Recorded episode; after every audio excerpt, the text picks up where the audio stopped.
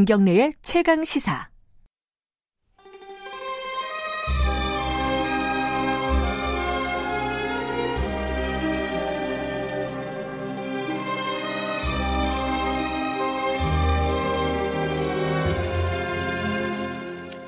김경래의 최강 시사 3부 시작합니다. 3부는요. 진정한 보수의 가치와 품격을 생각해보는 보수의 품격 마련되어 있습니다. 월요일 3부에 항상 윤여준 장관님과 함께합니다. 윤 장관님의 얼굴을 확인하실 분들은 유튜브 라이브로 들어오셔서 확인하시면 좋겠습니다. 물론 제 얼굴도 확인할 수 있습니다. 덤으로. 윤여준 장관님 나와 계십니다. 안녕하세요. 네, 안녕하십니까. 네. 어, 오늘은 네. 뭐 결국은 뭐 정치 현안이긴 한데 네. 그래도 조금 다른 얘기로 시, 출발을 해볼게요. 그 이 부분은 어 여러분들이 얘기를 하셨는데 사실 막 정치적인 쟁점이 아니라서 네. 크게 뭐 이렇게 논란이 되는 부분은 아닌데 국무총리는 뭐 하는 데일까? 어 그, 그게 뭐 정권 초기에 항상 좀 약간 어, 논란이 되기도 해요 항상. 어, 네. 최근에 그리고 또 이낙연 총리가 존재감이 조금 많이 커졌어요. 네, 과거 네, 네. 여타 다른 총리에 비해서. 네. 그래서 그리고 또 뭐 이낙연 총리 취임 2주년이라네요. 음, 어, 그렇죠. 지난 지난주가 초, 대 예. 총리였으니까 그렇죠. 뭐 여러 가지로 그래서 총리, 국무총리라는 자리는 어떤 자리일까? 어떤 자리입니까? 한마디로 하면은 아 이게 대통령을 대신해서 국정을 조정하는 자리죠. 뭐 1인지야 만인지상 아, 이거는 너무 옛날 말이죠. 항상 언론이 이제 그런 표현을 쓰죠. 예. 근데 저는 정부에 있을 때도 그때마다 이건 말도 안 되는 소리다. 옛날 조선조 때 영정을 예. 얘기하는 건데 그렇죠. 예. 지금의 국무총리가 어떻게 만인지 상이냐 네. 이게 말이 되느냐 그런 얘기를 했었는데요. 언론은 그런 표현을 쓰기 좋아했죠. 요즘에는 음. 그런 표현을 덜 쓰는 것 같은데. 예. 근데 저는 제가 이제 공직 생활하는 동안에 경험을 통해서 볼때 예. 제 생각에는 대한민국 공직 중에서 가장 하기 어려운 자리가 두 자리가 있다고 생각을 해요. 오. 그게 뭐냐면 예. 첫 번째가 국무총리라는 자리고 예. 두 번째가 대통령 비서실장이라는 자리예요. 비서실장. 네. 아. 왜 그러냐면 그 두 자리가 네. 이 국정을 조정하는 자리인데요. 네. 좀 자기 직책을 아주 능동적이고 적극적으로 수행을 하면 네. 금방 설친다는 소리가 나옵니다. 아. 예. 그러면서 견제가 들어가요. 예, 맞네요. 근데 그게 그게 조심스러워서 소극적으로 하면 금방 무능하다는 소리가 나옵니다. 그 둘 다 안 좋은 거거든요. 그러네요. 그럼 어떻게 하면 설친, 설친다 소리도 안 듣고 무능하다 소리도 안 들으면서 자기 음. 역할을 하느냐. 네. 절대 쉬운 일이 아니에요. 아, 이게 한마디로 말해서 길이 두 가지가 있는데 어느 길로 가도 욕을 먹는다. 그렇죠, 대략. 그렇죠. 예. 그러니까 그 균형을 잡기가 쉽지 않거든요. 음, 네. 그, 그러면 이게 사실은 뒤에 가서 여쭤볼 일인데 먼저 여쭤보고 시작을 해야 될 것 같아요. 지금 이낙연 총리에 대해서는 세간의 평가는 어떻습니까? 아, 제가 보기에는 뭐 예. 평이 좋은 것 같아요. 균형을 잘 잡고 있다. 예, 아. 그러, 제가 보기도 그래요. 음흠. 예, 그러니까 음, 아주 존재감이 없지도 않으면서 네. 예, 존재감을 만들려면 무슨 문제가 있을 때 네. 적절하게 나서고 적절하게 들어가고 이거 해야 되거든요. 그게 쉽지 않은데 그걸 상당히 잘하는 것 같아요. 예. 예. 그리고 이제 국민들이 인상을 받은 건 주로 국회 본회의장에서 야당 의원들의 질문에 대한 답변이 아주 그 임기응변인 건데 말하자면 네, 네. 예, 굉장히 그 뭐 비굴하지도 않고 오만하지도 네. 않게 예, 굉장히 잘 정부 입장을 대변한다. 음, 네. 잘 방어한다 말하자면 공격에 대해서 이런 인식들을 국민들이 많이 하고 있어서 음. 그 점에서 굉장히 높은 점수를 받고 있는 것 같더라고요. 예. 근데 이제 아까 말씀하셨잖아요. 좀 뭐랄까요 존재감이 너무 드러나면은 좀 설친다 한뭐 세간에서 예, 예. 그렇게 얘기하기도 한다 그러는데 최근에 이제 공직 기강에 관련된 얘기들이 뭐 몇 달 사이 혹은 뭐 한 1년 네. 사이에 굉장히 네. 많이 나오고 있습니다. 그렇죠. 청와대 뭐 비서관들 얘기도부터 시작해서 지금은 이제 뭐 외교부 네. 그런 건까지 해서 근데 이 어, 이낙연 총리 같은 경우에는 이 어떤 그 공식적인 자리에서 그, 그 장관이나 공무원들을 공개적으로 좀 뭐랄까요 한마디로 말 질책하는 네. 그런 모습들을 많이 이, 보였어요. 있었죠. 네, 있었죠. 그거는 뭐 국무총리로서의 당연한 일이겠죠. 아무래도 물론이, 죠 예. 어, 그 정도도 안 해서야 무슨 국무총리예요? 그러니까 군기 반장 뭐 이렇게 해석을 해도 되나요? 그 음, 내각에서 아니 뭐 그렇게 이름을 붙이려면 붙일 수도 있겠으나 네. 문제는 받아들이는 쪽이 받아들이는 쪽이 국무총리가 인사권자가 아니에요. 그렇죠. 대통령 인사권자란 말이죠. 제청권이 음. 있다고 그러지만 네. 네, 그렇기 때문에 국무총리가 지적을 하면 안 하는 것보다는 네. 공직사회의 기강에 좀 잡히겠으나 그러나 이렇게 국민이 기대하는 것만큼의 효과는 없다고 봐야죠. 음. 근데 재청권이 있다는 게 그러니까 항상 이제 어 대통령 당선이 돼서 임기를 시작할 때 책임 총리라는 얘기 나오잖아요. 항상 어, 역대 대통령 항상 책임 총리제 한다고 그랬죠. 예, 그러니까 뭐 인사권이나 이런 부분들은 네. 어느 수준에서 네. 총리한테 어, 위임을 할 것이냐 이런 부분에 대한 논쟁들이 좀 있었는데 이번 정부는 문재인 정부는 그 앞에 있었던 정부들하고 조금 다른 게 있, 보입니까? 어떻습니까? 비슷한가요? 글쎄요, 뭐 큰 차이가 있어 보이지는 않는데. 아, 그래요? 예. 음, 그렇다면은 뭐 책임 총리 한다 이런 것도 사실은 좀 공연불 아니었나라는 생각도 좀 들고. 우선 저는 네. 이낙연 총리가 네. 임명이 되고 나서요. 총리 비서실장 인사가 있었어요. 네. 그 비서실장이 청와대에서 이제 인사를 했다고 그때 알려졌거든요. 아, 처, 처음에요? 네. 예. 그걸 보면서 아, 저게 무슨 책임 총리제냐. 아, 최소한 다른 자리는 몰라도 국무총리 비서실장은 어쨌거나 실장이라는 직급이 높을 뿐이지 비서잖아요. 네. 그럼 총리가 편한 사람, 말, 쉽게 말해서 네. 예, 경험도 많고 자기에게 도움이 된다고 생각하는 네. 그런 좋은 사람을 총리가 골라서 쓰게 하는 게 국무총리에 대한 예의이기도 한 거 아닙니까? 네. 예, 그런데 그걸 청와대가 이렇게 인사했다고 언론에 보도가 나는 걸 보면서 네. 아 이건 정말 청와대가 잘못하는 거다 그렇다면 네. 예, 어떻게 국무총리를 책임 총리 한다고 임명해 놓고 비서실장은 자기들이 인사를 해버리느냐 예, 뭐 그런 생각을 제가 한 일이 있어요. 음. 그, 그 이후에 비서실장이 바뀌긴 했죠. 그랬죠. 바뀌었습니다. 예, 바뀌긴 했는데 어쨌든 처음에 봤을 때는 어 이게 청와대 입김이 너무 많이 들어간 인사였다 예, 이렇게 예. 보이셨군요. 그리고 네. 또 초기에 좀 공직사에서 나왔던 얘기가 네. 음, 이낙연 국무총리가 농담으로 공무원들이 하는 얘기가 네. 전남지사 때보다도 힘이 없다. 아 처음에 전남지사 하다가 이제 총리를 했잖아요. 예. 공직 공무원들이 그렇게 농담을 하는 얘기를 제가 들었거든요. 음. 예, 그래서 내가 아 저런 얘기는 공직사회에서 나오는 건 정말 안 좋은데 음. 왜 청와대가 저렇게 하나 하는 생각을 잠깐 했었어요. 근데 그 후에는 그런 말이 많이 없어졌던 것 같습니다. 그러니까 처음에 그런 지적들을 좀 받아가지고 조금 음, 뭐 방향이 모르죠. 수정됐다 네, 이렇게 뭐 볼 수도 있겠네요. 다행인 거고요. 음. 근데 보면요, 이 뭐 이낙연 총리 같은 경우에는 꼭 대통령은 일주일에 한 번 독대를 한대요. 네. 독대를 해서 뭐 밥도 한번 같이 먹고 점심 같이 먹고 이제 현안에 대해서 네. 얘기를 많이 네, 한다는 네. 거죠.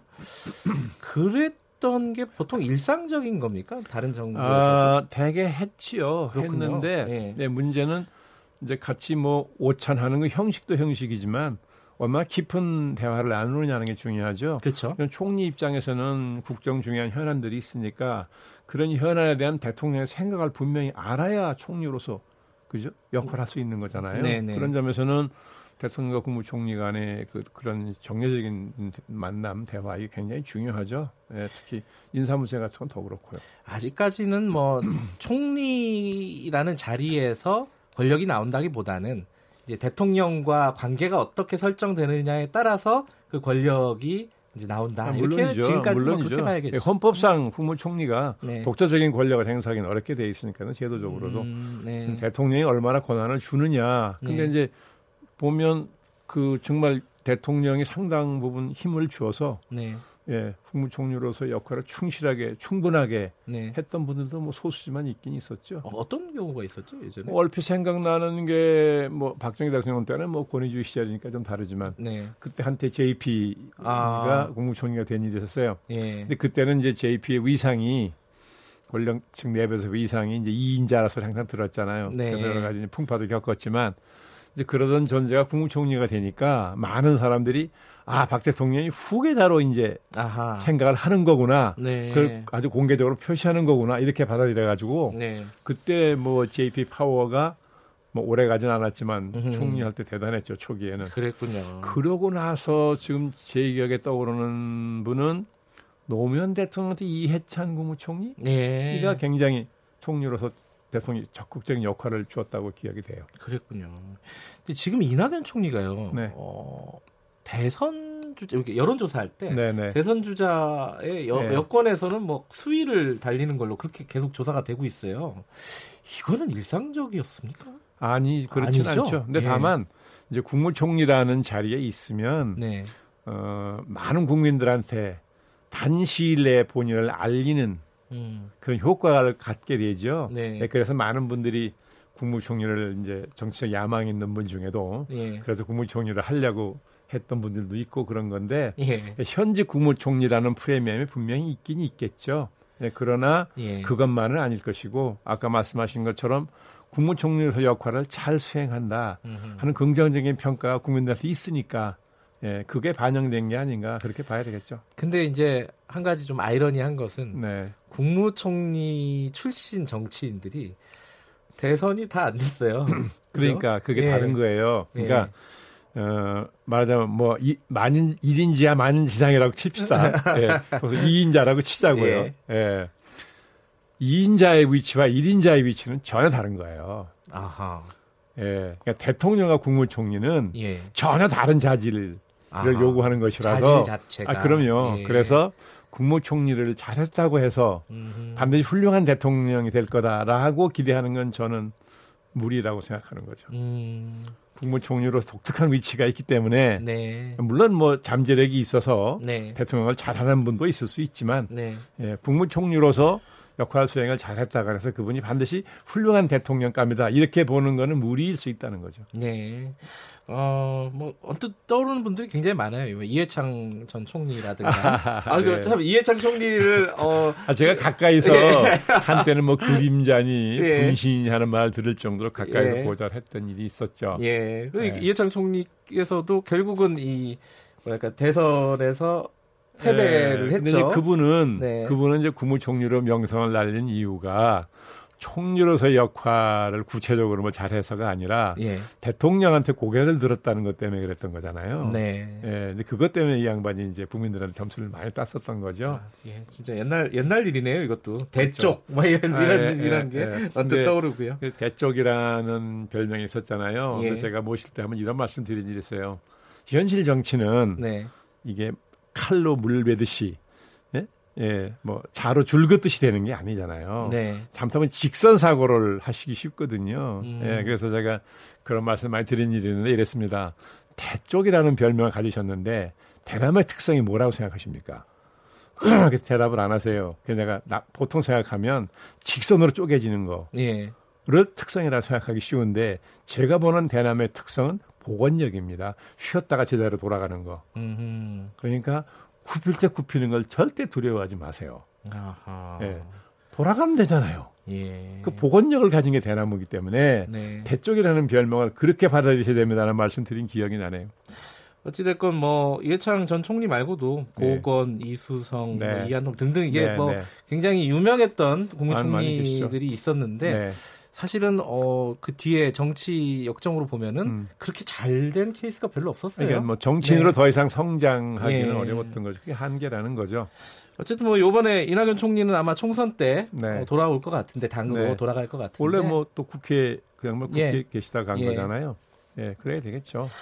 어떻게 될지 한번 좀 지켜보는 것도 어, 보는 사람 입장에서는 관전하는 맛이 있을 것 같고 흥미롭게 보는 사람 많이 있을 겁니다. 예. 네. 아 현안들 한두 개 여쭤보려고 했는데 시간이 없어서 어 그래도 한두 개 좀 여쭤보겠습니다. 현안이 뭐가 있는데? 아니 그 지금 어 서훈 국정원장하고요. 네. 양정철 민주연구원장 만남 네. 이거 어떻게 네. 보십니까? 아, 글쎄 뭐 사적으로 친한 사이였다는 거 아니에요? 뭐, 뭐 그러니까 노, 무현 대통령 시절에 청와대에서 아니, 그러니까 예. 뭐 양정철 원, 원장이 원장 국정원장 아, 아니, 아니 양정철 민주연구원장 원장이죠. 예, 예. 네, 그러니까 이제 그렇게 오랫동안 밖에 있다가 예. 그런 자리를 돌아왔으니까 평소 친한 사이였다면 뭐 소원 원장이 이제 그걸 축하할 겸 뭐 자리를 가질 수도 있겠죠. 네. 그런데 어쨌거나 어, 제가 보기에도 신중하지는 않았다는 거예요. 음. 예. 그 그런 사적인 관계가 있다 하더라도 네. 시기가 시기니 많지 국정원장이란 자리의 성격상 네. 예, 좀 조심했어야 된다. 조심했어야 된다. 네. 하지만 이미 벌어진 일이니까 뭐 사퇴하라는 얘기도 있어요. 국정원장 아, 사퇴하고 뭐, 뭐, 일정 부분 야당의 공세겠죠. 뭐. 예. 거다 정치적 의미를 부여하려고 자꾸 그러는 거잖아요. 예. 알겠습니다. 또 한 가지 여쭤보고 싶은 게 예. 제가 그 조금 이따가 이제 윤 장관님 인터뷰 끝나고 나서 헝가리 쪽 연결을 할 거거든요. 아, 네네. 헝가리 쪽 연결을 할 텐데 이거 굉장히 큰 사고예요, 사실. 아, 물론이죠. 그죠? 어, 거의 한 30명 가까운 분들이 예, 지금 예. 음, 뭐 이렇게 사고를 네, 당하신 네, 거고요. 예, 그러니까 이 상황에서 지금 정치권으로 좀 얘기가 예컨대 뭐 자유한국당 민경욱 대변인은 골든 타임은 그것해야 3분이다. 이런 발언들은 하여튼 저는 왜 하는 건지 잘 아, 저도 모르겠다. 모르겠어요. 그게 무슨 의도로 그런 얘기를 했는지 는 모르겠어요. 어떻게 보면 예? 어떻게 보면 어차피 그 희생자는 네. 생존 가능성이 없는데 네. 왜 정부가 호들갑을 떨고 거기에 뭐 관한 이걸 비아냥거리는 것처럼 들리잖아요. 그 뉘앙스가 좀 있죠. 그러니까 그러니까 네. 그래서 야 어떻게 뭐 야당이든 여당이든 그걸 떠나서 현직 음. 국회의원이면 국민의 대표예요. 예? 그럼요. 예. 예. 국민의 대표라는 사람이 그 상황에서 저런 발언을 하느냐. 음. 저도 정말 그 의도가 뭔지 납득이 안 가더라고요. 음. 윤영아님이 보시기에도 아, 정치적으로도 득이 안 되지 아, 않을까요? 아, 그게 무슨 정치로 이해득실 따질 일입니까 그게? 참 예? 어렵습니다. 이게 근데 이제 막 아까도 잠깐 박지원 의원하고도 이거 비슷한 얘기를 나눴었는데 네. 이뭐 이것뿐만 아니라 자꾸 막말이 퍼레이드처럼 연속곡처럼 진행이 되는 게 이게 왜 그럴까 과연 뭐 그런 부분 혹시 좀 생각해 보신 적이 있으신가요? 글쎄요. 한국 정치 하시는 분들 중에 교양이 부족한 분들이 많은가 보죠. 뭐. 아, 이게 참 뼈아픈 얘기네요. 교양이 부족하신 분들은 잠시 좀 생각 좀 하고 말씀을 좀 해주셨으면 좋겠습니다. 알겠습니다. 오늘 말씀 여기까지 듣겠습니다. 고맙습니다. 네, 수고하셨습니다. 보수의 품격 윤여준 전 장관님이었고요. 아, 김경래 최강시사 듣고 계신 지금 시각은 8시 47분입니다.